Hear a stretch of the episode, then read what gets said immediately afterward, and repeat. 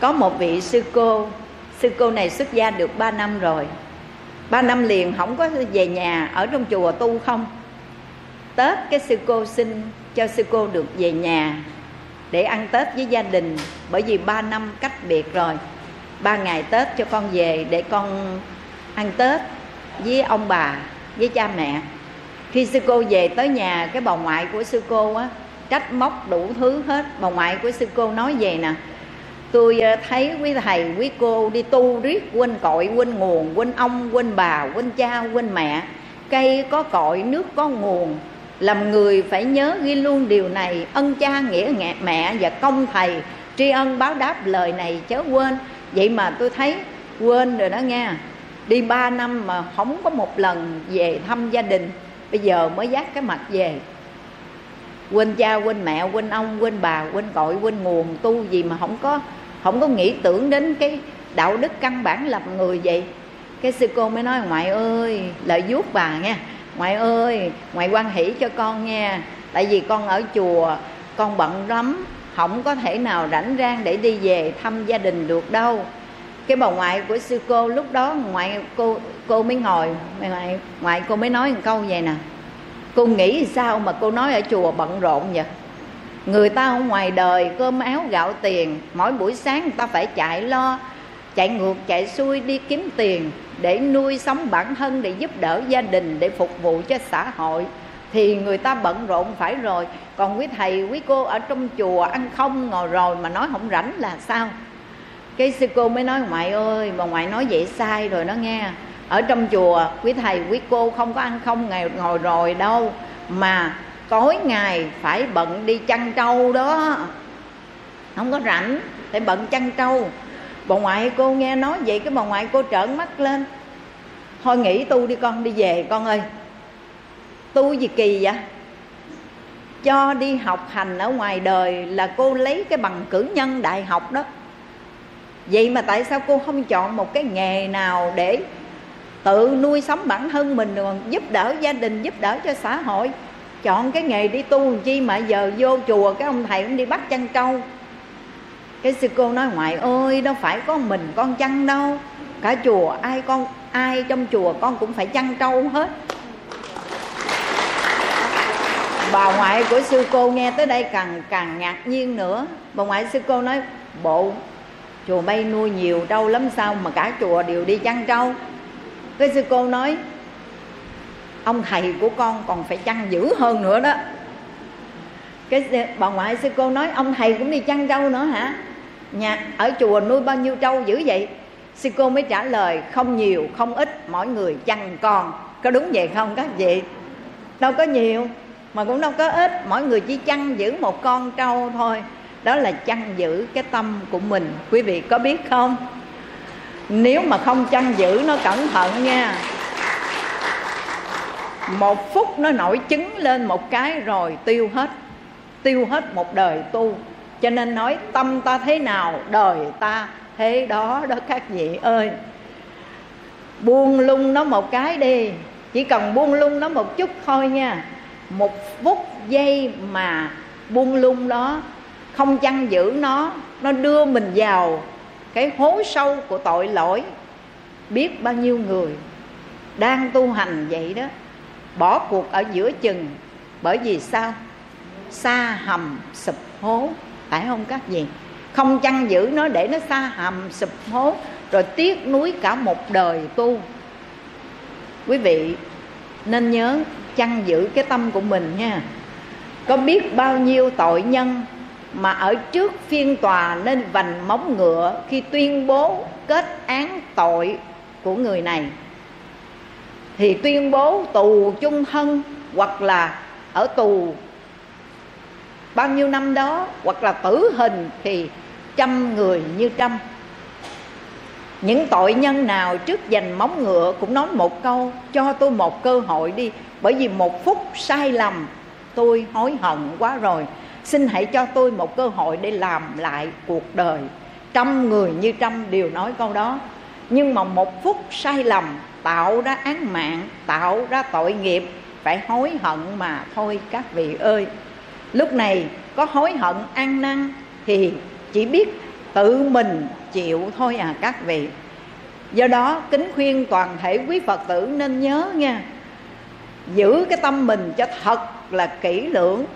Đừng bao giờ để cái tâm buông lung, hoành hành, nhảy nhót lung tung, chạy bừa, chạy càng nó đưa mình vào trong hiểm lộ không đó các vị. Mà phải giữ cái tâm mình bằng cách nào? Đi đứng nằm ngồi niệm phật. A di đà phật là phương cách để buộc tâm, buộc niệm. Một câu a di đà đó là vị bổn sư của ta.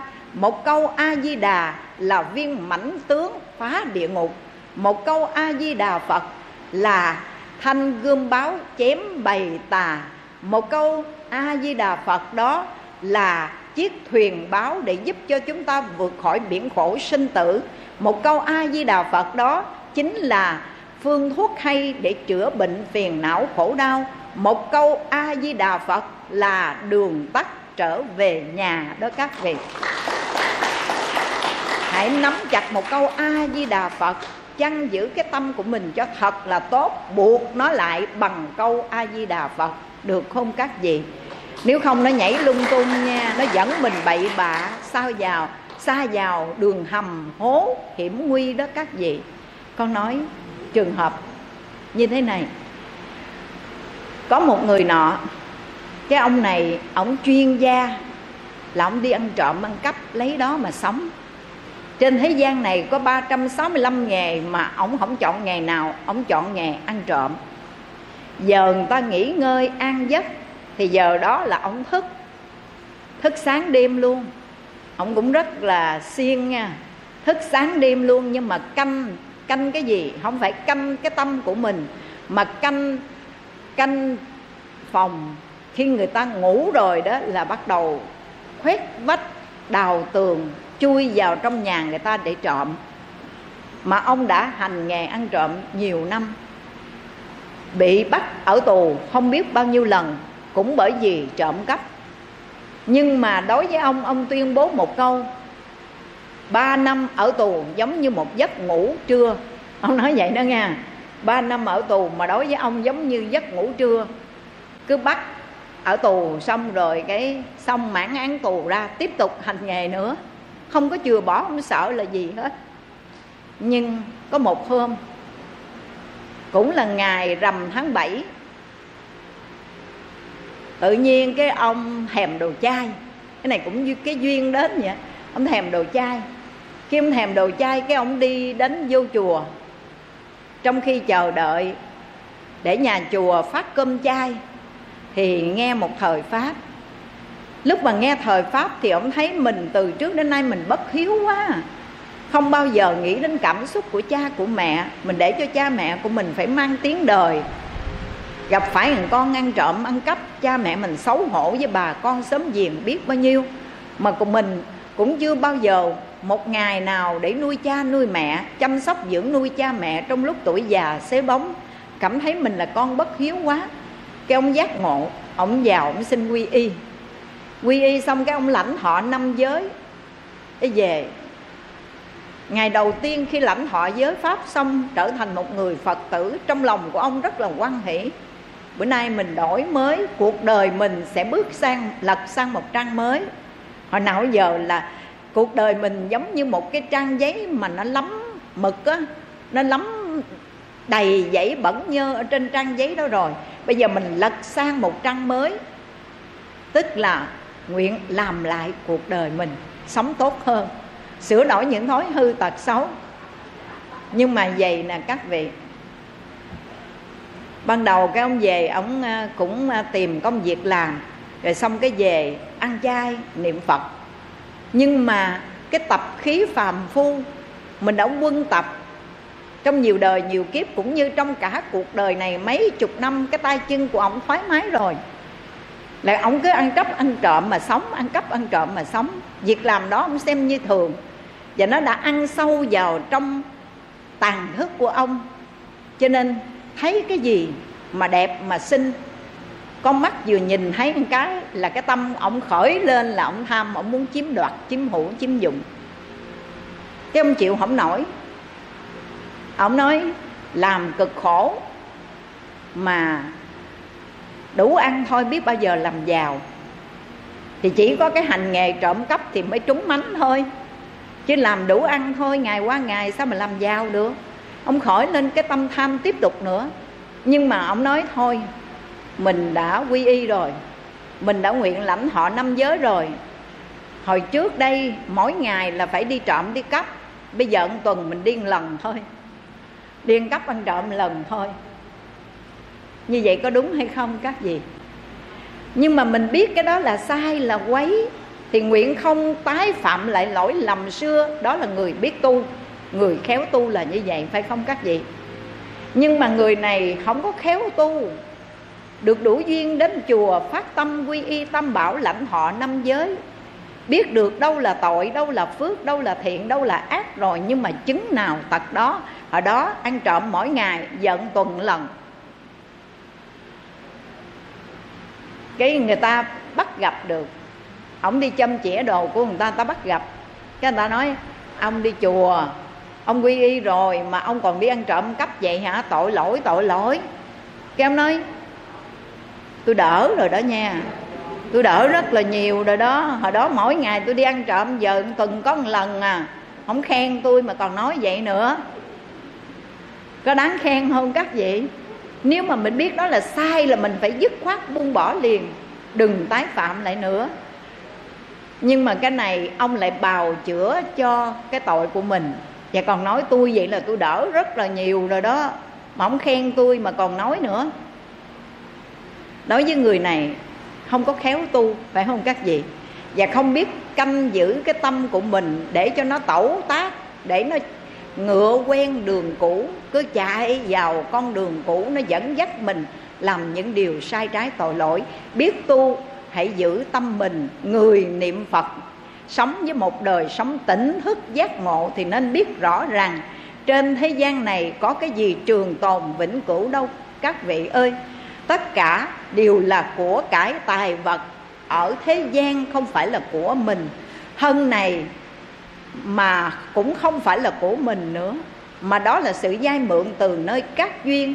Khi chúng ta biết rõ rằng trăm năm trong cõi người ta giật mình ngó lại như là chim bao chung quy kẻ trước người sau, tấm thân quyển giả có nào bền lâu, hoặc là một nắm mồ khâu, chôn vùi ba tấc còn đâu vóc hình, hay là ngọn lửa vô tình, đốt thiêu cháy rụi thân hình tro than. Cuộc đời có hợp, có tan, nhất tâm niệm phật để liên bang trở về được không các vị? Người niệm phật sống với cái tâm phật tức là cái tâm tỉnh, thức giác, ngộ, biết rõ đời là một bể khổ mênh mông. Tất cả các pháp hữu vi có hình, có tướng, như nhà, cửa, ruộng, giường, tiền, bạc, nó đều mang tính chất vô thường, quyển quá nay nó ở tay người này, mai nó ở tay người khác. Không có cái gì là của mình, bởi vì khi ta sanh ra đời, ta đến đây ta không mang một vật gì vào đời. Thì ngày ta trở về, ta rời khỏi thế giới này ta chết đi thì ta cũng chẳng mang theo một thứ gì. Nếu có mang chăng, duy hữu nghiệp tùy thân, chỉ mang nghiệp mà ra đi. Còn của trần ta trả lại cho trần, bao nhiêu tội lỗi phần mình, lãnh riêng đó các vị. Cho nên người niệm phật, trong tâm của chúng ta luôn có phật thì chúng ta sống một đời phật là giác. Mình phải sống một đời sống tỉnh thức giác ngộ. Biết rõ được điều đó.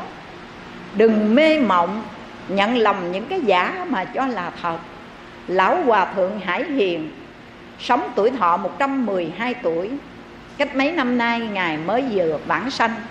Lời dạy cuối cùng của lão hòa thượng hải hiền, ngài nói như sau. Các vị ơi, trên thế gian này, các vị nên nhớ chỉ có niệm phật, vãng sanh, hành phật là thật.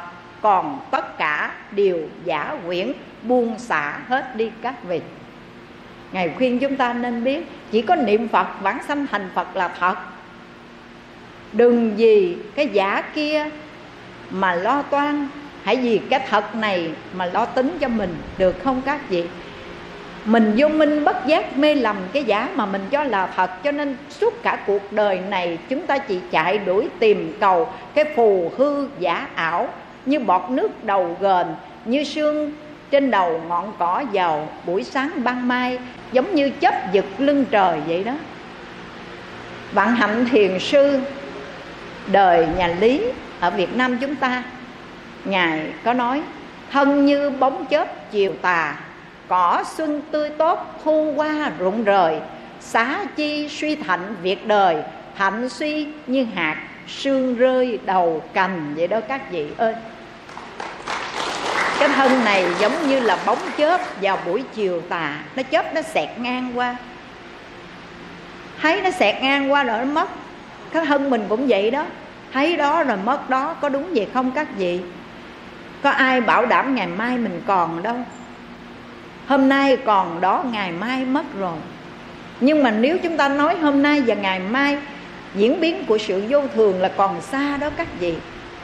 Mà thấy rõ, nhìn thấu và thấy rõ hơn, thì mạng người chỉ trong một hơi thở, một hơi thở ra, khó mong được hít vào. Do đó, hãy quán niệm mạng sống của con người chỉ trong hơi thở này thôi.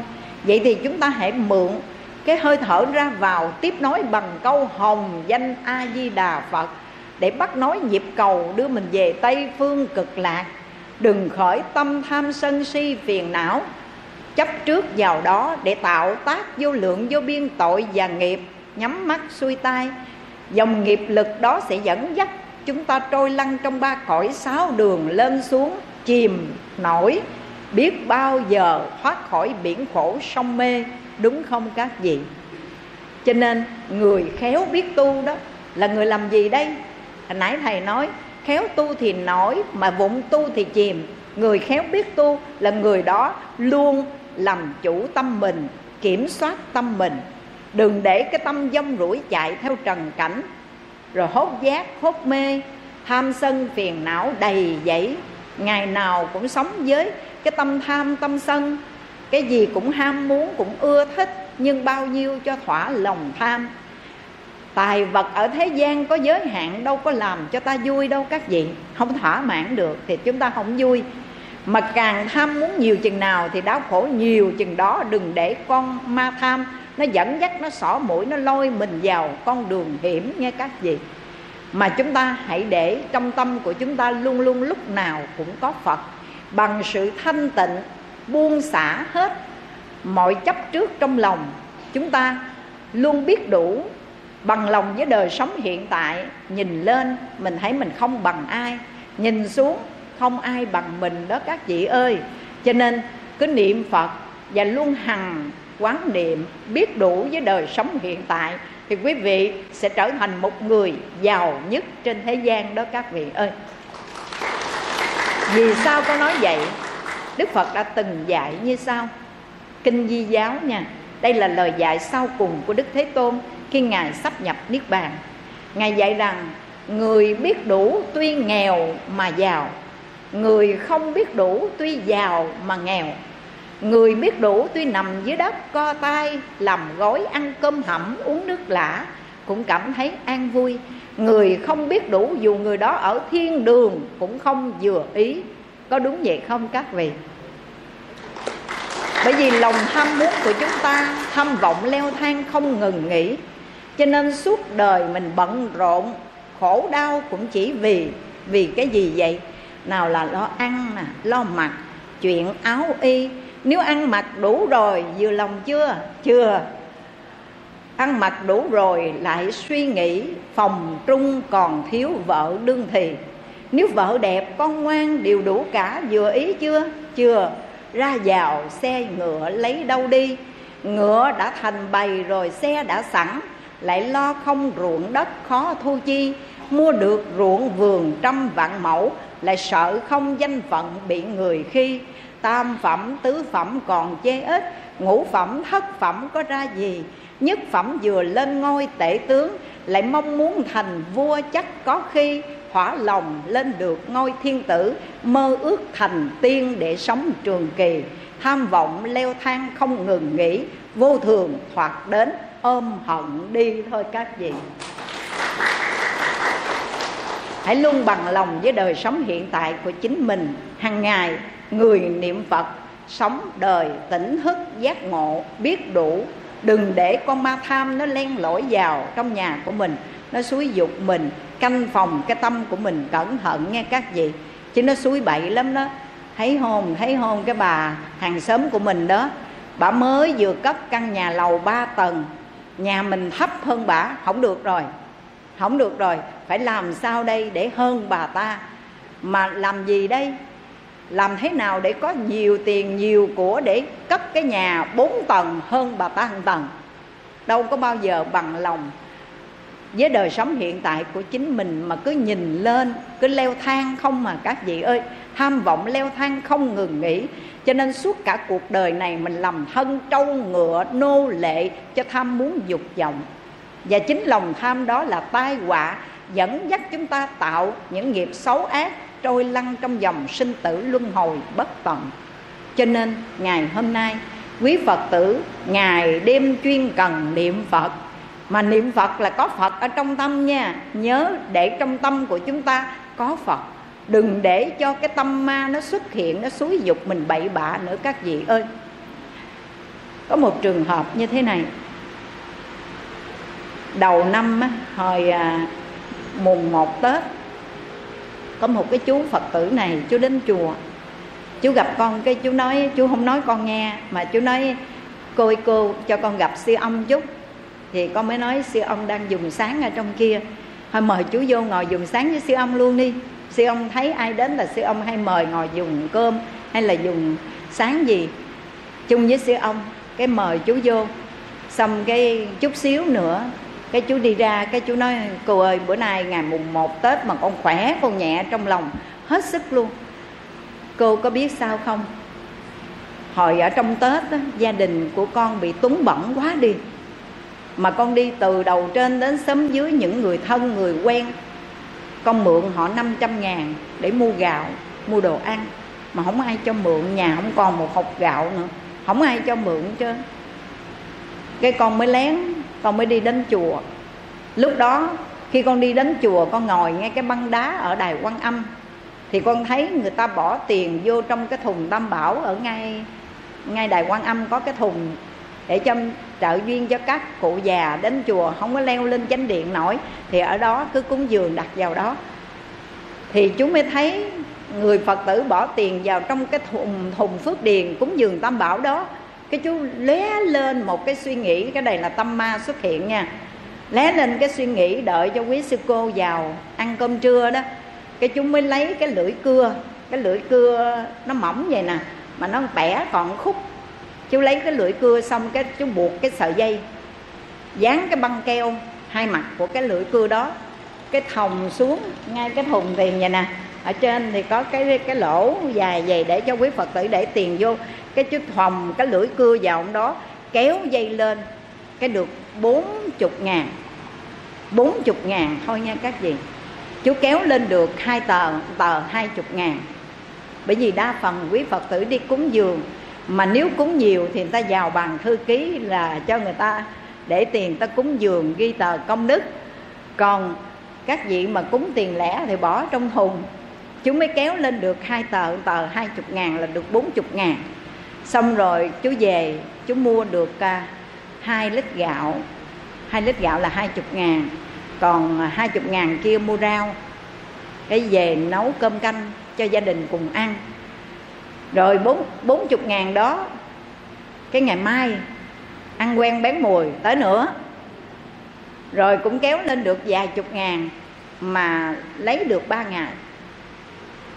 Ăn cắp tiền tam bảo mà lấy được ba ngày xong rồi. Ăn xong rồi, ban đêm ngủ không được. Lòng rai rứt vô cùng.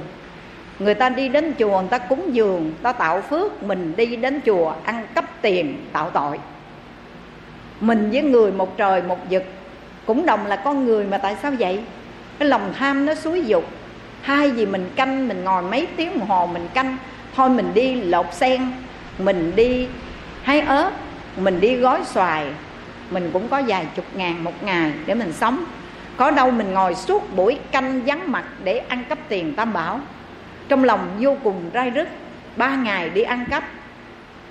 Lòng rai rứt vô cùng ngày mùng một tết, quyết định đến gặp sư ông quỳ xuống dưới chân của sư ông và nói như thế này.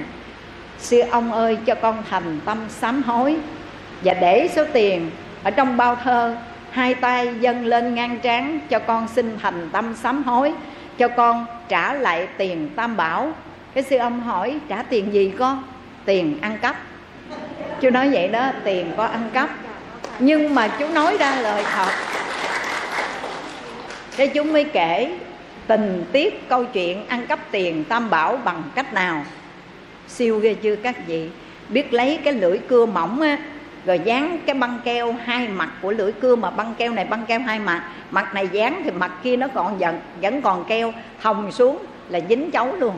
Hồng xuống là cái tiền bằng giấy, nó dính keo là kéo lên, lúc nào cũng có tiền ha mà chú nói, ăn quen bén mùi được ba ngày, bắt đầu rai rứt quá đây rất lương tâm của mình á. Khi cái tâm ma nó xúi dục không kiềm chế được, nhưng mà lúc cái tâm phật hiện hữu, có mặt, thì bắt đầu lòng rai rứt, bất an, khó chịu, vô cùng, ngủ không được. Và trăn trở như vậy chú nói thay gì con đem đến, con để tiền vào trong thùng là con trả lại rồi. Nhưng mà con nghĩ như vậy cũng chưa hết tội đâu. Con phải đến để con xin thành tâm sám hối nói lên cái tội lỗi của mình, trả lại cái số tiền ăn cắp đó rồi. Bữa nay ngày mùng 1 tết nó nhẹ, làm sao nó khỏe, làm sao vậy đó. Như là buông một cái gánh nặng trong tâm. Có đúng vậy không, các gì buông cái gánh nặng trong tâm thì xin thưa với quý phật tử, phật dạy rất là đúng. Trong các pháp do tâm mình làm chủ hết đó tâm mình nó điều hành, nó là người chủ để điều khiển mình nha tâm ta thấy nào thì đời ta thấy đó. Cái tâm ma mà nó xúi dục, cái mình đi ăn cắp, ăn trộm. Rồi cái, xong rồi cái tâm phật vừa hiện hữu một cái là làm cho mình cảm thấy tội lỗi, bất an. Nhưng mà nhờ cái tâm tỉnh thức giác ngộ đó, chúng mới dám can đảm nói lên sự thật. Chứ con hỏi thật, các vị các vị lỡ làm điều gì sai quấy tội lỗi, các vị có dám đến một vị thầy nào đó mà mình quý mình kính dám bộc bạch nói rõ tội trạng của mình và xin thành tâm sám hối quý vị có dám không? Dám không các vị? Nếu mà người dám á, thì cái người đó có dũng tâm có tàm quý tâm thì cái người đó mới gọi là người cao quý. Người đó mới là người khéo tu đó các vị ơi. Còn nếu mà cái người không khéo léo trong cái sự tu hành lỡ sai phạm rồi mà không biết nhận lỗi sửa sai, không dũng cảm để nhận ra khuyết điểm của mình và cũng không mạnh mẽ để dám nói lên cái tội trạng của mình. Cứ che, cứ giấu mãi. Dù chúng ta có che, có giấu, mình nói rằng không ai biết, không ai hay, sai. Trời biết, đất biết, mình biết, sao nói không ai biết vậy? Phải không các vị? Ngẩng đầu.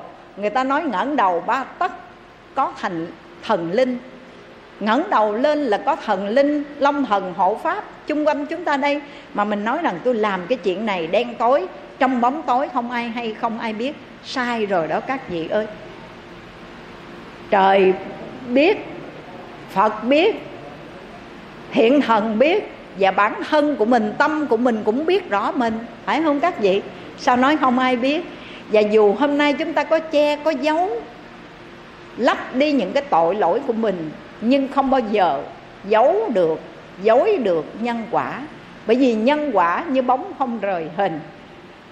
Nếu chúng ta với cái tâm nhiễm ô, nói năng hay hành động, thì khổ não sẽ theo ta như xe lăn theo dấu chân con vật kéo. Con bò nó kéo cổ xe, thì cái cổ xe nó thể lăn theo cái dấu chân của con bò đó. Phải không các vị? Cho nên các vị ơi mình nói cái nghiệp tôi nặng, hết sức là nặng. Nặng bao nhiêu vậy? Chúng ta có thể đong đo tính toán được cái nghiệp của mình nặng bao nhiêu hay không? Mình không thể đong đo tính toán được. Mà mình biết cái nghiệp của tôi nó nặng lắm bởi vì tôi làm cái gì tôi cũng bị chướng ngại giữa cuộc đời này. Không có một lúc nào mà tôi cảm thấy hạnh phúc, an vui, bị chướng ngại vô vàng, tai ương quạng quả nó cứ tới tôi hoài. Do đâu vậy? Do chúng ta cứ tiếp tục tạo cái nhân xấu ác mà không biết chuyển nghiệp, không biết dừng lại, thì làm sao kết thúc được đây các vị? Tu là chuyển nghiệp nha các vị. Tu là chuyển hóa những cái nghiệp của mình, những hành nghiệp của thân, của khẩu, của ý, mà trước khi để cho thân tâm của chúng ta được thanh tịnh, theo chiều hướng hiền thiện, thì chúng ta phải chỉnh đốn cái tâm của mình đi. Vì trong ba nghiệp tâm là chủ, tâm tạo tác. Phải không các vị?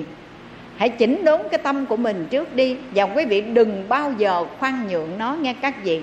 Nó vừa khỏi lên cái gì, nói muốn gì nữa đây? Anh hai, chị hai. Muốn cái gì nữa đây?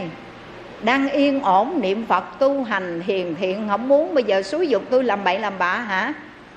Đi ra khỏi nhà tôi. Nhà tôi dọn dẹp sạch sẽ để tôi thỉnh phật ngự về.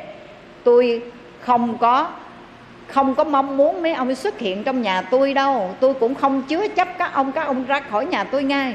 Tâm tham, tâm sân, nó vừa khỏi lên là quý huynh đệ biết tu, khéo tu, đuổi nó ra liền nha các chị canh phòng cái cái tâm của mình giống như người chăn trâu.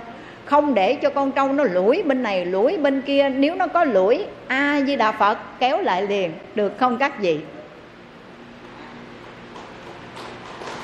Nhưng mà nếu mà quý vị không biết sự quan trọng, tầm quan trọng của tâm mình, mà để cho nó dông rủi, mà chỉ dụng cái tướng ở bên ngoài, dù cho các vị có tu bao nhiêu năm đi nữa, khó có đạt được kết quả lắm. Cho nên quý vị biết không, ngày xưa nam nhạc hoài nhượng đệ tử của lục tổ huệ năng trên bước đường du quá ngài mới thấy một vị sư đang ngồi trên cái tảng đá. Ngồi an nhiên bất động, cái thân tướng rất là đoan nghiêm. Và người đó không ai xa lạ, đó là mã tổ đạo nhất. Đang ngồi trên cái gọp đá để thiền định. Đi cũng thấy ông ngồi, về cũng thấy ông ngồi, an nhiên bất động. Nam nhạc hoài nhượng mới bước đến hỏi, ông ngồi đây để làm gì? Đạo nhất mã tổ mới trả lời, bạch hòa thượng con ngồi thiền. Ngài nam nhạc mới hỏi ông ngồi thiền để làm gì? Mã tổ đạo nhất mới nói bạch hòa thượng con ngồi thiền để làm phật. Ngồi thiền để làm phật. Nam nhạc hoài nhượng mới lấy một cái uh, viên đá. Lấy một viên đá ha. Ngồi ở trước mặt của mã tổ đạo nhất mài mài viên đá đó mài hoài. Thấy như vậy mài lâu quá mà cứ ngồi mài hoài. Thì mã tổ đạo nhất mới hỏi bạch hòa thượng, ngài mài đá để làm gì? Thì nam nhạc hoài nhượng nói, ta mài đá để làm gương. Mã tổ đạo nhất nói, đá làm sao có thể mài thành cái gương được? Nam Nhạc Hoài Nhượng mới trả lời, Nếu đá mài hoài cũng không thể làm gương, Ông ngồi hoài cũng không làm Phật được đâu. Ông chấp vào cái thứ ngồi đó là ngồi thiền làm Phật. Không phải ngồi thiền mà làm Phật, Mà phải cái tâm thiền mới làm Phật nghe các vị, Chứ không phải ngồi. Mà ông chấp vào cái ngồi. Cho nên Nam Nhạc hòa Nhượng mới khai thị bằng cách lấy đá mài. Hỏi mài để làm gì? Mài để làm gương. Đá làm sao có thể mài thành gương được? Nếu đá không mài thành gương được thì ông ngồi có làm phật được không? Không làm phật được đâu. Nơi đây mã tổ đạo nhất mới hỏi vậy thì con phải làm sao cho đúng, cho phải đây? Nếu ngồi thiền không thể làm phật được, thì làm sao cho đúng cho phải? Thì nam nhạc hoài nhượng mới khai thị như thế này. Giống như con trâu, nó kéo một cái cổ xe, con bò nha. Nó kéo một cái cổ xe, con trâu, con bò đó. Khi nó kéo cái cổ xe, thì muốn cho cái cổ xe này vận chuyển đi đến nơi mình muốn, thì cái người chủ đánh con trâu hay là đánh cái cổ xe? Đánh ai đây? Đánh trâu, tại sao vậy? Trâu là vật chủ động. Trâu là con vật chủ động, còn chiếc xe đó là vật bị động, đi theo con trâu, phải không? Cho nên để vận chuyển lăn bánh, đưa chiếc xe này đi tới nơi, thì chúng ta phải đánh con trâu, chứ không phải đánh cái xe. Cũng giống như chúng ta tu là huấn luyện chuyển hóa cái tâm của mình, chứ không phải cái tướng nơi thân. Phải không các vị? Tuy chúng ta biết rõ ràng tuy chúng ta biết rằng tướng từ tâm mà hiện, có đúng vậy không các vị? Tướng, cái hình tướng này là tùy tâm mà hiện ra. Đó là câu nói mà chư tổ thường nhắc nhở chúng ta. Họ vừa nhìn một người, nói, người này có cái tâm tu, nó biểu hiện cái tướng rất là tốt đẹp. Nhìn thấy cái gương mặt của vị đó, nó quan hỷ mà nó sáng rực à. Còn cái người mà cái tâm như thế nào á, mình nhìn vào cái sắc tướng của vị đó là mình biết cái tâm trạng của vị đó. Tại sao mà biết được, quý vị có biết không? Sáng mở mắt ra thấy mặt trầm dầm, ủ ủ về nè nghe. Là biết cái tâm của người này như thế nào, đúng không các gì rồi cái mình gặp một người nào đó thấy họ nở một nụ cười, lúc nào cũng cười, ai nói gì cũng cười là mình biết cái tâm của người này rất hoan hỷ. Còn cái người mà trầm dầm chữ bự, mặt gầm ghềm xuống, con mắt liếc qua liếc lại là mình biết cái tâm của người này như thế nào. Thường thường á, ngày xưa các vị hòa thượng á, mà nhận người vào để à, xuất gia, các vị coi tướng, nhìn cái tướng các vị nói thôi thằng này không được. Thấy con mắt láo lia láo lịa như vậy, cái tâm không tốt rồi. Quý ngài nhìn cái tướng mà đoán được cái tâm, tuy biết rằng tướng do tâm hiện nhưng mà đối với chúng ta tu đạo đó, thì có nhiều khi đừng có chấp vào cái tướng mà coi chừng lầm, phải không các vị? Tri nhân, tri diện, bất tri tâm, câu này quý vị có nghe không? Biết người, biết mặt mà khó biết lòng lắm các vị ơi. Dò sông, dò biển, dễ dò, nào ai lấy thước mà đo lòng người? Có đúng vậy không các vị? Chúng ta không thể lấy cái thước để đo được cái lòng của người ta, con của người ta, con người ta trong tâm như thế nào chúng ta không thể nào biết được. Mà chúng ta có thể đo lường cái độ sâu của thái bình dương là bao nhiêu, đại tây dương là bao nhiêu. Nhưng mà chúng ta không thể nào đo được lòng người, phải không các vị? Vì vậy mà mình đừng có nhìn vào cái hình tướng mà chấp nê vào đó, mà đánh giá ở con người này tu, con người kia không tu con người này hiền thiện, coi chừng lầm chết là nghe. Ở bên ngoài họ giả trang thiền tướng vậy, nhưng mình mình đâu có biết mặt thật trong tâm của họ như thế nào. Người biết tu rồi thì mình đừng nhìn người ta như thế nào để đánh giá này nọ. Mà chúng ta hãy nhìn lại mình để biết rõ mình là ai, phải không các vị? Đừng nhìn người ta, coi người ta như thế nào. Bởi vì mình khó có thể biết được lòng người, cho nên khỏi nhìn đi người ta sao để nhân quả phán xử? Phải không các vị? Ta như thế nào kệ họ? Quan trọng ở chỗ chúng ta hãy nhìn lại mình, coi mình là ai đã. Nếu mà mình không nhìn lại mình, không kiểm điểm nội tâm của mình, thì có khi lúc mà mình phát hiện ra thì mình thấy mình thiệt sự. Mình nói mình là con phật, nhưng mà mình giống như một đứa con lai. Nửa lai chất phật, nhưng nửa lai ma tà khi vui đâu ta thăm nhiễm ta bà, lúc buồn ta mới niệm phật a di đà thiết tha. Nhiều khi ta cũng chẳng biết ta 27 ngày ăn mặn còn ba mấy muối mè. Đi chơi đâu ta mặc áo qua què, Về chùa trước Phật mới ấp e lâm hiền.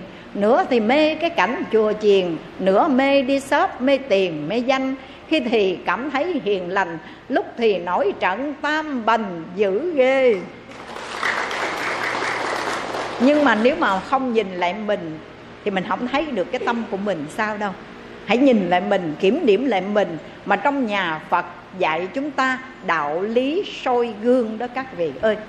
Đạo lý soi gương có nghĩa là soi rọi lại giống như những người, người ta cầm cái gương soi ở trước mặt thì chỉ thấy được cái bộ dạng trước mặt nhưng không thấy được sau ót sau gái cũng vậy có những lúc chúng ta chỉ thấy được một cái góc độ nào đó ở nơi chính mình mà không thấy được những góc khuất, góc kính vì vậy quý vị cần phải cầu thỉnh thiện tri thức.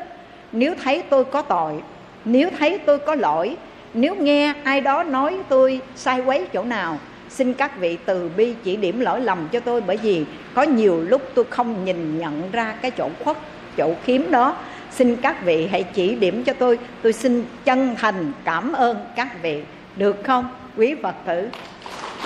Và hãy thực hành cái đạo lý soi gương, soi rọi lại mình, kiểm điểm lại mình, nhìn lại chính mình để biết rõ tâm mình giờ này nó đang nghĩ cái gì, nó đang rõ rại nó đang nói lên tiếng nói gì vậy.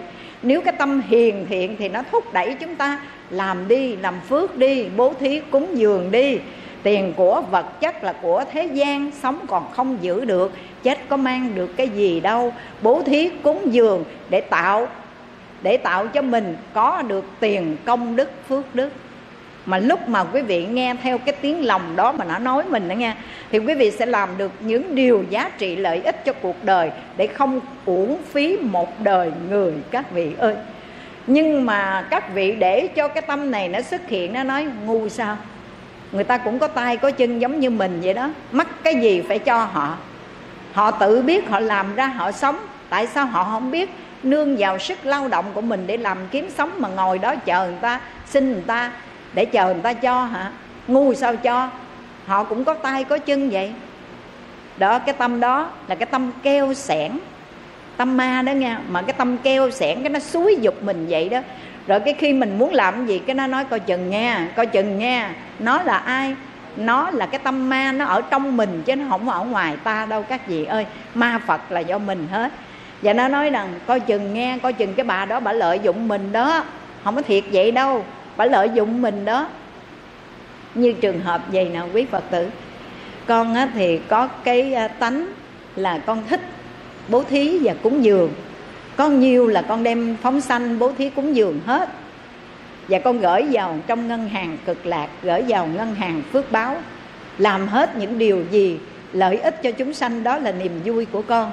Cho nên con không có không có tài khoản trong ngân hàng, mà cũng không gửi bất cứ tiền bạc, vàng, dòng gì. Ai cúng dường bao nhiêu là xả thí hết, đi bố thí, đi cúng dường. Cái nhiều người người ta nói, cô ơi, biết cô có cái tâm tốt nhưng mà cô cẩn thận nha.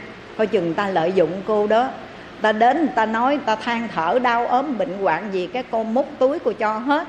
Cái ta gạt mình đó. Nhưng mà theo quan điểm của con thì con không sợ người ta gạt mình. Bởi vì người ta đâu có kề dao vào cổ mình, bắt mình phải cho bao nhiêu bao nhiêu đâu. Nhưng tấm lòng của mình phát khởi lên, mình thấy nghe người ta nói hoàn cảnh như vậy thì con nghĩ rằng nếu một người có tiền, có bạc, có đủ ăn của đủ mặc, thử coi quý vị có chịu hạ thấp mình xuống đi xin ai không? Cái này là cái nhân cách của một con người, lòng tự trọng của một con người không bao giờ cho phép mình làm điều đó. Có đúng vậy không các vị? Chắc chắn người này ở trong một hoàn cảnh khó khăn nào đó mà họ không có phương cách để thoát khỏi cái lưới. Họ bị bao bọc, dây quanh bởi sự cùng bẩn, nghèo hèn cho nên họ thoát ra không khỏi. Thì bây giờ họ đã hạ mình xuống đến xin mình. Nhiều khi mình nói một câu như thế này, tôi ghét ai ăn trộm ăn cắp lắm nha. Nghèo cho sạch, rách cho thơm. Nghèo, thiếu hụt cái gì đó. Đến tôi xin, tôi cho. Tôi rất quan hỷ cho. Nhưng mà ăn cắp, ăn trộm là không có ưa. Đó là câu nói ở thế gian. Có đúng vậy không các gì vậy mà bây giờ người ta không ăn cắp, ăn trộm mà người ta đến người ta hạ mình để người ta xin. Cái mình nói coi chừng người ta lợi dụng coi chừng người ta nói gạt nói dốc thì mình tùy duyên. Nếu mà mình không có đủ lòng tin nhiều thì mình cứ biết là người ta cũng thiếu hụt ta mới đến đây xin. Hả, mình đến xin rồi kết duyên với họ đi các gì bằng tấm lòng của mình bao nhiêu cũng được chứ họ đâu có bắt ra giá phải cho bao nhiêu đó mới được đâu. Thì quý vị cứ tùy duyên mà cho xem như mình kết duyên với chúng sanh chứ đừng sợ chúng sanh lợi dụng mình bởi vì nếu quý vị lúc nào trong lòng cũng hoài nghi, sợ người ta lợi dụng mình, thì quý vị sẽ không có cơ hội để giúp người cứu đời và cũng không có cơ hội để tạo phước báo cho chính mình. Đúng không các vị? Cho nên cứ bố thí cúng dường đi các vị ơi. Còn cái việc của họ xin để làm gì? Ở trường hợp nào thì tùy duyên của họ. Còn chúng ta chỉ xin nguyện có bao nhiêu đó, xin ủng hộ trợ duyên cho các vị để kết duyên bồ đề quyến thuộc và xin nhận tấm lòng của tôi bằng câu a di đà phật. Xin kết duyên với đức phật a di đà để cùng gặp nhau ở nơi nhà lạc ban được không các vị? Cho rồi quý vị kêu người ta chắp tay niệm một câu nam mô a di đà phật đi. Các vị có biết không? Một ông lão tiều phu nha một ông lão tiều phu đốn củi ở trong rừng. Ngày hôm đó bị con cọp nó rượt, nó dí. Ông sợ quá, ông chạy, ông leo lên trên cái cành cây cao, ông trốn trốn tránh. Nhưng mà con cọp thì ở dưới nó có dồ lên vậy nè. Ông sợ nó nhảy lên, nó dồ, nó chụp mình sao? Lúc đó ông nói rồi, tiêu rồi. Mạng sống của mình bây giờ còn giao phó cho trời phật thôi. Cái ông chấp tay lại, ông niệm nam mô phật đà, nam mô phật đà, nam mô phật đà ông chỉ chấp tay lại ông niệm nam mô phật đà thôi. Vậy mà khi mà ông chấp đôi bàn tay lại ông niệm nam mô phật đà, cái con cọp nó thụt lui thụt lui nha. Nó thụt lui xong nó bỏ nó đi, ông thoát nạn rồi. Tưởng là niệm phật chỉ thoát cái nạn hiện đời thôi. Vậy mà 81 kiếp sinh tử về sau, cái ông bác tiều phu đó tái sanh trở lại trong đời của đức phật thích ca mâu ni trong thời của đức phật thích ca mâu ni, với cái tuổi mà già cụm và cúp thùng thiết giờ phút mà đức phật sắp nhập niết bàn, ông tu bạc đà la, ông đi đến, ông già cụm, ông chống gậy, ông đi đến, cái ông xin cho vào gặp phật, để ông xin phật cho ông xuất gia. Chứ vị đệ tử của phật không cho vào, vì lúc này đức phật đang bị mệt, không cho vào được. Nhưng mà đức phật nói, cứ cho ông ta vào đi khi ông ta vào đức phật ngồi dậy và thuyết bài pháp cho ông nghe về bát chánh đạo. Và khuyên ông rằng, cuộc đời là vô thường, là khổ não. Hãy phát tâm bồ đề tu tập thánh đạo để giải thoát sinh tử luân hồi đau khổ. Khi giảng pháp cho ông nghe xong rồi, tại chỗ ngồi, ông chứng được quả vị tu đà hoàng. Trước giờ phút đức nhập phật nhập niết bàn, mà ông lão này đã được đức phật độ cho xuất gia với cái tuổi già cấp thùng thiết. Chư vị tỳ kheo ngạc nhiên hỏi cái ông lão này già cấp vậy đó, mà giờ phút này là giờ phút cuối cùng khi đức phật sắp nhập niết bàn. Tại sao ông lại đủ duyên để gặp phật, nghe pháp và chứng quả được xuất gia và chứng quả nữa? Đức Phật mới kể câu chuyện tiền kiếp 81 kiếp sanh tử về trước. Ông là ông bắt tiều phu đốn củi trong rừng. Bị cọp rượt bồ bắt. Mà lúc này quảng hốt sợ hãi chấp tay lại niệm một câu Nam Mô Phật Đà hạt giống Phật.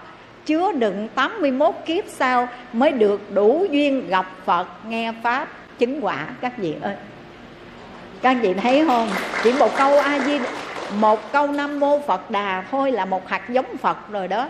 Huống chi mỗi ngày quý vị a di đà phật, nam mô a di đà phật, nam mô a di đà phật hạt giống phật quý vị gieo rất là nhiều. Dù cho cái hạt giống đó có bị lép lép là sao? Nam mô a di đà phật, mà lúc này cái tâm nó đang nghĩ diễn dông mà cũng nam mô a di đà phật. Nam mô a di đà phật, cái hạt giống mình gieo đó nó bị lép rồi, nó nghe các gì nó không chắc chắc lẻm đó là gì? Nam mô a di đà phật, trong đó có một niệm chí thành. Có một cái niệm tâm chí thành nam mô a di đà phật mà với sự chí thành, với sự tha thiết, với thành tâm thành ý và thành kính thì đó là hạt giống chắc đó các vị ơi. Dù cho hạt giống có chắc, có lép, cứ gieo giống vào. Nam mô a di đà phật, nam mô a di đà phật, hoặc là ngắn gọn hơn, a di đà phật, a di đà phật, a di đà phật, cứ niệm hoài đi, dù chắc dù lép không cần thiết, gieo đi cái hạt nào nó đủ duyên thì nó nảy mầm, nó đơm qua, nó kết trái. Và một hạt giống phật gieo vào mảnh đất tâm rồi không bao giờ mất.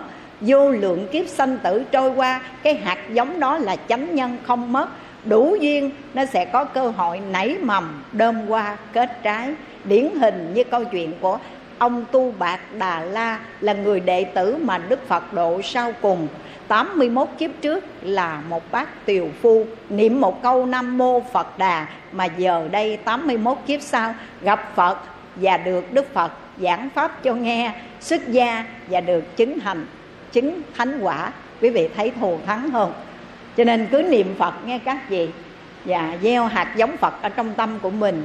Còn hơn là để tâm của mình nó dông rủi, nó chạy nơi này, nó chạy theo cái kia, để cho tâm ma nó ngự trị ở ở trong nhà của chúng ta đó, mà để chứa ma, chứa quỷ, chứa những tên trộm này, nó sẽ cướp sạch hết, nó sẽ phá hoại, khiến cho chúng ta phải phiền não, khổ đau, các vị ơi. Cho nên hãy biết canh giữ tâm mình, vì tâm ta thế nào, đời ta thế đó đó, các vị ơi. Rồi, bây giờ con xin kể cho quý phật tử nghe. Cái người mà niệm phật đó nha, cho con kể một câu chuyện này nữa. Cái người niệm phật đó nghe các vị, là gieo một cái hạt giống phật. Dù rằng cái người này niệm phật không phải là thật tâm niệm phật, mà niệm phật là vì tiền. Mà còn đạt được nhất tâm, mà còn đạt được lợi ích. Thì huống chi quý vị chân thật niệm phật, làm sao không đạt được kết quả thù thắng? Phải không các vị? Ngày xưa khi thiền sư bạch ẩn, người nhật bản, ngài đang giáo hóa, thì bỗng dưng có một cô phật tử, cô đến cô than thở và cô nói, thầy ơi, con buồn hết sức. Mình biết ăn chay, mình biết niệm phật, mình biết tu hành, mình cũng muốn hướng dẫn cho cha mẹ của mình cũng phát bồ đề tâm niệm phật ăn chay. Bởi vì cha mẹ mỗi ngày một tuổi già, vô thường đến bất ngờ biết đi về đâu. Vậy mà khi con khuyên ba con niệm phật. Cái ba con mới hỏi một câu vậy nè, niệm phật có té tiền té bạc không? Nếu niệm phật té ra tiền té ra bạc thì ba niệm liền đó. Thiền sư bạch ẩn mới nương vào câu nói của ông già này mới bảo cô con gái, nếu mà ba con ham tiền mới niệm phật, thì thì sao con không đem tiền ra dụ ổng niệm phật đi? Cái cô này nói, dụ cách nào? Con cứ về con nói với ba con, cỡ rài thầy bận biệu việc phật sự của chùa nhiều quá, không có thời gian để niệm phật mướn người niệm phật hồi hướng công đức cho thầy. Một câu là một đồng, một trăm câu là một trăm đồng. Cái cô này cô về cô nói, cái ba cổ mới nói, để ba để ba làm cho. Đâu phải văn nắng, văn nôi, ngoài đồng ngoài đồng án mà lặn hụp ở ngoài đồng đâu. Mà ngồi ở trong nhà mát chỉ nam mô di đà phật thôi, đâu có gì đâu, khó. Để ba làm. Rồi cái ông lấy nguyên một cái lon đậu ra, ông ngồi, ông niệm nam mô di đà phật. Cái ông thảy qua lon kia chiều tối đổ cái lon ra, bao nhiêu hạt đậu là bao nhiêu tiền? Tức là bao nhiêu câu phật hiệu là bao nhiêu tiền? Mới ngày đầu ông niệm được ngàn câu, được ngàn đồng. Khoái quá. Ngày thứ hai, cái ông tăng tốc lên ông niệm được hai ngàn câu, cái được hai ngàn đồng ông thích quá. Ngày thứ ba ông tăng tốc lên ông niệm được bốn ngàn câu, cái được bốn ngàn đồng. Cái ngày thứ tư, cái ông nói, tụi bay, ngoài hai giờ, hai thời cơm cháo buổi sáng với buổi trưa thôi. Ta bỏ cái cử buổi chiều ta không ăn nữa nha. Ngày thứ tư ông nói vậy ta bỏ cử buổi chiều tao không ăn để dành thời gian tao niệm phật để tét tiền. Tụi bay đừng phá tao nha. Cái ông ăn ngày hai bữa, bỏ cái buổi chiều để dành thời gian niệm phật. Qua tới ngày thứ tư, cái ông được, niệm được năm ngàn câu phật hiệu. Cái qua ngày thứ năm, cái ông nói, bữa nay tao ăn một bữa thôi nha. Bữa nay tao ăn một bữa thôi để để mất thời gian cái buổi chiều à, buổi à, buổi ờ, sáng thì cũng không có cần thiết phải ăn. Thôi buổi trưa ăn được rồi. Bỏ buổi chiều rồi giờ bỏ luôn cái buổi sáng. Chỉ ăn buổi trưa giữa giờ giữa ngày thôi. Cái đến ngày đó cái ông niệm được 10 ngàn câu Phật hiệu ông thích quá đi quá chừng tiền luôn mà.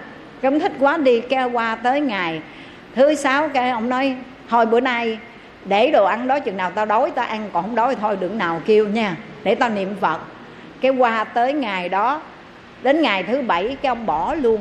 Ông nghĩ tới ăn uống nữa, ông ráng lo niệm phật để kiếm tiền cứ a di đà phật a di đà phật a di đà phật. Chỉ biết niệm phật để mong là có tiền nhiều, mà cứ niệm niệm niệm niệm niệm hoài. A di đà phật thảy ra hạt a di đà phật thảy ra chiều. Điểm bao nhiêu là bao nhiêu tiền, khoái quá mà, thích quá mà. Nhưng mà tới ngày thứ bảy rồi thì ông đạt được nhất tâm, các vị ơi. Đúng thiệt, lời thích ca mâu ni phật dạy trong kinh a di đà, nhược nhất, nhược nhược nhị, nhược nhược tam, nhược nhược tứ, nhược nhược ngũ, nhược nhược lục, nhược nhược thất, nhược từ một ngày cho đến bảy ngày mà ông chuyên tâm, ông đạt được nhất tâm đó các vị. Cái ông đạt được nhất tâm tâm hoàn toàn thanh tịnh, vắng bật hết, không có một móng tâm động niệm giấy khởi nữa mà chỉ có a di đà phật không. Cái ông đạt được một cái sự khinh an thanh tịnh vô vàng luôn. Qua tới ngày thứ tám, cái ông nói, con, thỉnh thầy con về đây cha có việc để trình bạch. Cô con gái đến chùa thì thỉnh thiền sư bạch ẩn đến.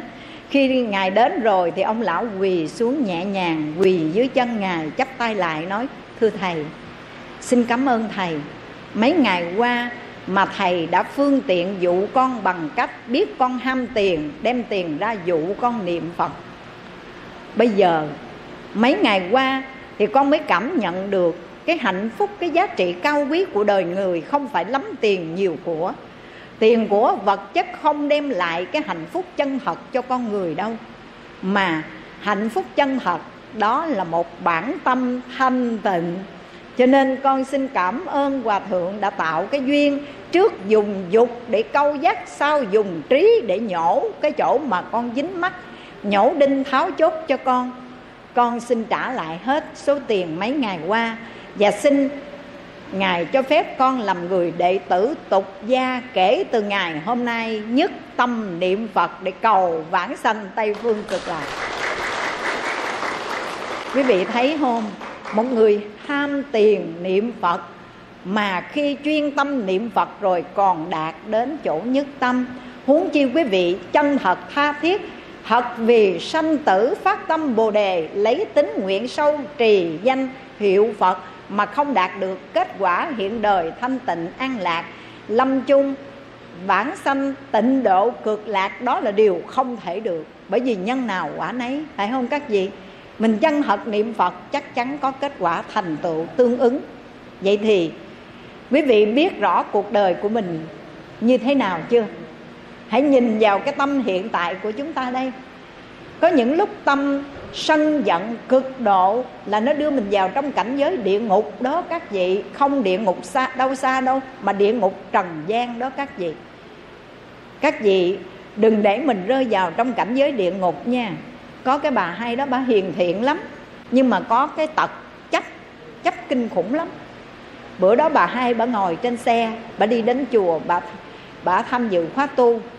Xong khi ngồi lên chiếc xe xe buýt đó cái nhỏ hàng xóm đáng cháu nội của bà luôn. Nó lợi nó dỗ dai bạn cái, có nó đẩy bà xích vô cho cho con ngồi của bà hai.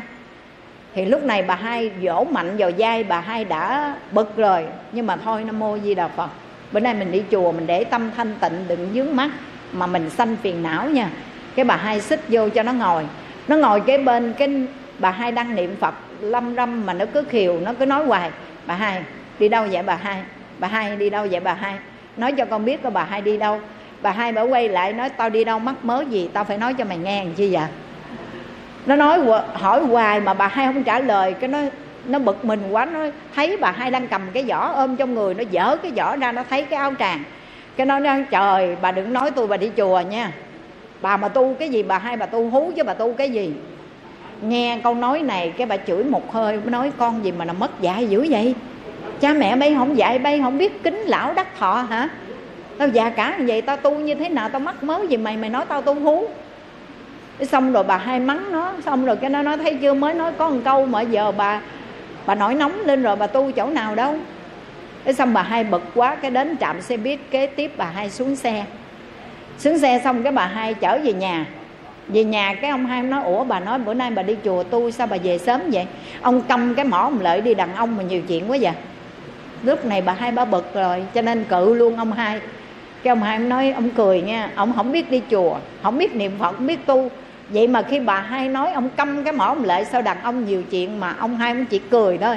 Cái ông nói bồ đề gai nổi rồi đó hả? Xong cái bà hai bực quá bà hai vô trong phòng của bà hai đóng cửa cái rầm. Dặn máy lạnh điều hòa lên. Nằm trên cái giường niệm kim đan mà bà hai nằm không có yên. Trở qua lăn qua lộn lại bởi vì bà hai dính mắt vào câu nói của thằng nhỏ hàng xóm. Nó nói mình tu hú mình tu như thế nào mà tại sao mà nó dám nói mình tu hú như vậy? Từ trước đến nay mình ở trong xóm này mình có mất lòng ai đâu. Mà tự nhiên nó nói, bà hai, bà mà tu cái gì? Bà tu hú chứ bà tu cái gì? Tức quá rồi. Chút xíu nữa phải đi đến nhà má nó mét, má nó để má nó dạy. Nếu không nó hỗn láo với những người lớn tuổi bà hai bực, bà hai lăn lộn lăn lộn bởi vì chấp câu nói của thằng nhỏ. Có phải tâm của bà hai lúc này đang bực bội cho nên đưa bà hai vào trong cảnh giới địa ngục, giường sắt, nằm trên giường, nệm kim đan, máy lạnh thổi, mát điều hòa? Vậy mà bà hai lăn lộn, nằm không yên. Có phải là bà hai đang ở trong cảnh giới địa ngục, giường sắt không các vị? Phải không? Rồi đâu phải chỉ dừng lại nơi đây đâu bữa đó là cái ngày mà nó khảo hạch bà hai kinh khủng. Thằng cháu nội của bà hai ở ngoài, nó không chịu đá banh. Nó vô nhà, nó đá banh, nó sủn một quả banh ngay cái cửa kiến phòng của bà hai làm cái rầm. Bà hai đang bực mình mà. Bà hai nghe cái rầm giật mình, bà hai mở cửa ra, thấy nhỏ đang ôm trái banh. Bà hai dớp cho nó mấy cái vô đầu, cú mấy cái vô đầu. Rồi cái nó khóc lên, cái bà hai nói, tao đánh mày vậy mà mày khóc hả? Quất thêm vài cái nữa con dâu của bà hai nghe tiếng khóc của con trai mình. Chạy ra thấy mẹ của, mẹ chồng của mình á, sao mà đánh nhỏ, vô cớ đánh nhỏ vậy? Cái nhào vô can nói, má má tu hành gì mà hung dữ dữ vậy? Nó làm cái gì mà má đánh nó tơi tả vậy? Má tu cái gì? Má giữ giống như bà chằn vậy chứ tu cái gì? Hồi sáng nhỏ nó nói mình tu hú bây giờ đứa con dâu mình nó nói mình giữ giống như bà chằn. Bà hai nhảy đông động lên, tao là bà chằn vậy đó, tao như vậy đó. Bà hai khóc bù lu, bà la, bà con sớm diện ơi, đến đây con dâu nó chửi tôi nè, bà con ơi. Bà hai nhảy động động động lên, bà hai tiếp tục rơi vào cảnh giới địa ngục. Mà địa ngục này đổi hướng không phải là giường sắt giống như hồi nãy, mà bây giờ bà hai lại rơi vào cảnh giới địa ngục chảo dầu sôi. Nếu không phải là địa ngục chảo dầu sôi thì tại sao bà hai nhảy cà tưng? Phải không các gì bà hai nhảy cà tưng, nó nóng quá, bà hai mới dãy dãy dãy la làng. Thì đó là địa ngục chảo dầu sôi rồi đó. Rồi cái xong bà hai vô trong phòng đóng cửa lại, ngày đó bỏ ăn. Không ăn nằm khóc hoài, khóc đến nổi đôi mắt sưng dù lên luôn rồi cái ông hai ông gõ cửa, bà ơi, xong ăn uống gì trơn vậy gì mà phiền não vậy? Thôi chuyện gì bỏ đi, bà ơi. Ăn chay niệm phật biết tu hành, thôi bỏ đi. Xả hỉ xả đi, bà ơi. Bà hai không thèm trả lời, trả vốn đóng cửa phòng nằm trong đó khóc sưng cả con mắt và chấp vào câu nói của thằng nhỏ nói mình tu hú, con dâu nói mình giữ giống như bà chằn. Bà hai ôm cái câu đó, bà hai không xả ra được, cho nên bà hai tiếp tục rơi vào cảnh giới địa ngục nữa. Nhưng mà bây giờ nó đổi hướng. Không phải là địa ngục giường sắt, không phải là địa ngục chảo dầu sôi nhảy cà tưng nữa, mà đó là địa ngục ôm cột đồng cháy đỏ. Ôm cột đồng cháy đỏ là ôm chấp câu nói của người ta mà lửa, hận, thù, nói, nung nấu mình ở trong tâm. Có đúng vậy không các gì nói đến đây cái bà hai làm sao đây? Đang nóng nóng, bức, khó chịu, bức rứt. Mắt sưng dù rồi, cái bà hai nói, thôi tao mệt quá rồi. Từ sáng tới giờ tao bỏ ăn, tao mệt quá rồi. Tao chấp vào mấy keo, câu nói đó mà tao khóc sưng con mắt. Tao khổ sở quá rồi. Mặc áo tràng lên, tao đi niệm phật. Cái bà hai đi ra, rửa mặt một cái, mặc áo tràng lên niệm phật. Niệm phật được 15 phút, cái bà hai buông xả chỉ a di đà phật, a di đà phật, a di đà phật cái lòng bà hai thanh tịnh rồi, cái bà hai mới nhớ lại, từ sáng giờ mình bỏ ăn, đói quá, thôi kiếm gì ăn. Cái gọi con dâu, mẹ coi có cái gì cho má ăn cái, má đói dữ lắm rồi. Cái đứa con dâu nó cũng cười, tấm ta, tấm tét, nó nói, má đừng giận con, tại con bực quá, con nóng quá, con lỡ lời, má đừng giận con. Rồi hai má con mẹ chồng với nàng dâu về. Nhờ bà hai niệm phật mới buông xả được, phải không các vị? Nếu mà hai không niệm phật bà hai không buông, buông xả được bà hai ôm cái đó để bà hai ôm cột đồng trái đỏ đó các vị ơi. Thôi con khuyên các vị nha biết rõ tâm mình là chủ tâm mình tạo tác thì đừng bao giờ khởi niệm tham sân si chấp mắt vào đó để rồi đưa mình vào trong cảnh giới địa ngục ngạ quỷ súc sanh mà mình hãy thiết lập cảnh giới tịnh độ cực lạc ở tại nhân gian bằng cách giữ tâm thanh tịnh, niệm phật. Được không các vị? Và nếu tâm của quý vị luôn luôn giờ phút nào cũng nhớ Phật, niệm Phật, Tâm cũng luôn hướng về liên bang cực lạc, Thì quý vị đừng lo lắng sợ hãi. Giờ phút cuối cùng có bỏ thân mạng này Tâm của chúng ta như thế nào Thì đời ta như thế đó. Tâm ta hướng về tịnh độ cực lạc Thì chắc chắn ta bản sanh về tịnh độ cực lạc phương Tây Của Đức Phật A-di-đà đó các vị. Con kính chúc cho quý Phật tử đây luôn biết giữ tâm mình, an trụ tâm mình, để cái tâm của mình thanh tịnh, nhớ Phật, niệm Phật, buông xả tham sân si phiền não. Chỉ nhớ Phật, niệm Phật thôi. Thì đời sống hiện tại chúng ta, tâm của chúng ta thanh tịnh, niệm Phật sẽ thiết lập tịnh độ an lạc và ngài xả bỏ báo thân, tâm ta hướng về tây phương cực lạc mỗi ngày, thì chắc chắn quý vị, bỏ cái thân này sẽ sanh về cảnh giới tịnh độ cực lạc phương Tây của Đức Phật A Di Đà. Kính chúc quý vị luôn sống an lành và luôn làm chủ tâm mình ở trong mọi hoàn cảnh. A Di Đà Phật.